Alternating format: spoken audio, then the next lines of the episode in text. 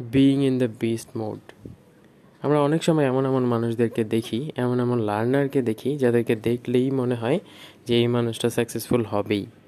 তাদের অ্যাকশনগুলা তাদের কাজগুলা, তাদের মোটিভেশন তাদের ইন্সপিরেশনগুলো এমনই থাকে যে দেখলেই বোঝা যায় এই মানুষটা একটা না একটা সময় কিছু না কিছু বড় করবে।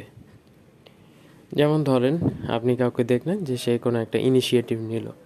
সে ওইটাতে রেগুলার কাজ করতেছে রেগুলার প্রোডাকশন করতেছে রেজাল্টের দিকে না তাকায় ধূপ ধাপ করতেছে। ওদেরকে দেখলেই বোঝা যায় যে আজকে না হয় কালকে ও গ্রো করবেই। অ্যান্ড মেইন চেঞ্জ যেটাতে ক্রিয়েট হয় সেটা হলো পারসিস্টেন্সি প্রত্যেক দিন প্রত্যেকটা সময় যদি আপনি ওই জিনিসটা নিয়ে ফোকাস করেন, ওই জিনিসটা নিয়েই যদি আপনি ঘাটেন অ্যান্ড ওই জিনিসটাতে যদি প্রোডাকশন ক্রিয়েট করতে থাকেন, তাহলে দেখবেন যে আলটিমেটলি কয়েকদিন পর বা কয়েক মাস পর একটা মুভমেন্ট ক্রিয়েট হয়। খুব ভালো একটা ফ্লো এসে পড়ে অ্যান্ড ওই ফ্লোটাতে দিয়েই ভালো এক্সপোজার পাওয়া যায় অ্যান্ড ওই এক্সপোজার দিয়েই অ্যাকচুয়ালি ওই মানুষটার ক্যারিয়ার বিল্ড হয়ে যায়।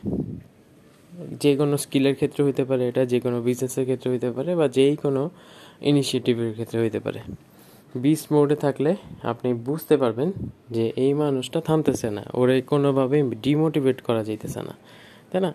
আমরা যখন কোনো একটা কিছু শুরু করি, আমাদের আশেপাশে মানুষজন আমাদের অনেকগুলো ডিমোটিভেশনের ফ্যাক্টর ধরায় দেয়। যে আচ্ছা এই, এটা এইভাবে করলে হইব না, এটা ওইভাবে করলে হইব না।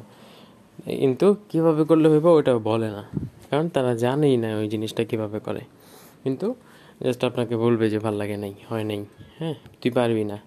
তো এই জিনিসগুলা যখন ওই মানুষগুলা অ্যাভয়েড করে অ্যান্ড অ্যাভয়েড করার পর যখন একদম বিস্ট মোডে প্রোডাকশন শুরু করে। কোনো থামাথামি নাই। জাস্ট নতুন জিনিস ক্রিয়েট করা, নতুন জিনিস পাবলিশ করা হ্যাঁ কনসিস্টেন্টলি পাবলিশ করা অ্যান্ড পোর্টফোলিওগুলো বিল্ড করে নেওয়া। এইগুলোতে কি হয়? আলটিমেটলি একটা মুমেন্টে গিয়ে ও মানুষের অ্যাটেনশন গ্র্যাপ করা শুরু করে দেয়।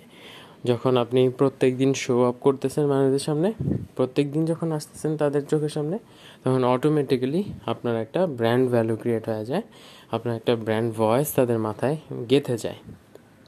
তখন তারা যখন ওই স্পেসিফিক সার্ভিসটার কথা ভাবে, তখনই আপনার কথা মনে পড়বে অ্যান্ড তখনই অ্যাকচুয়ালি আপনার ব্র্যান্ডের যে ইম্প্যাক্টটা হ্যাঁ ওইটা তখন আস্তে আস্তে ক্রিয়েট হওয়া শুরু হয়।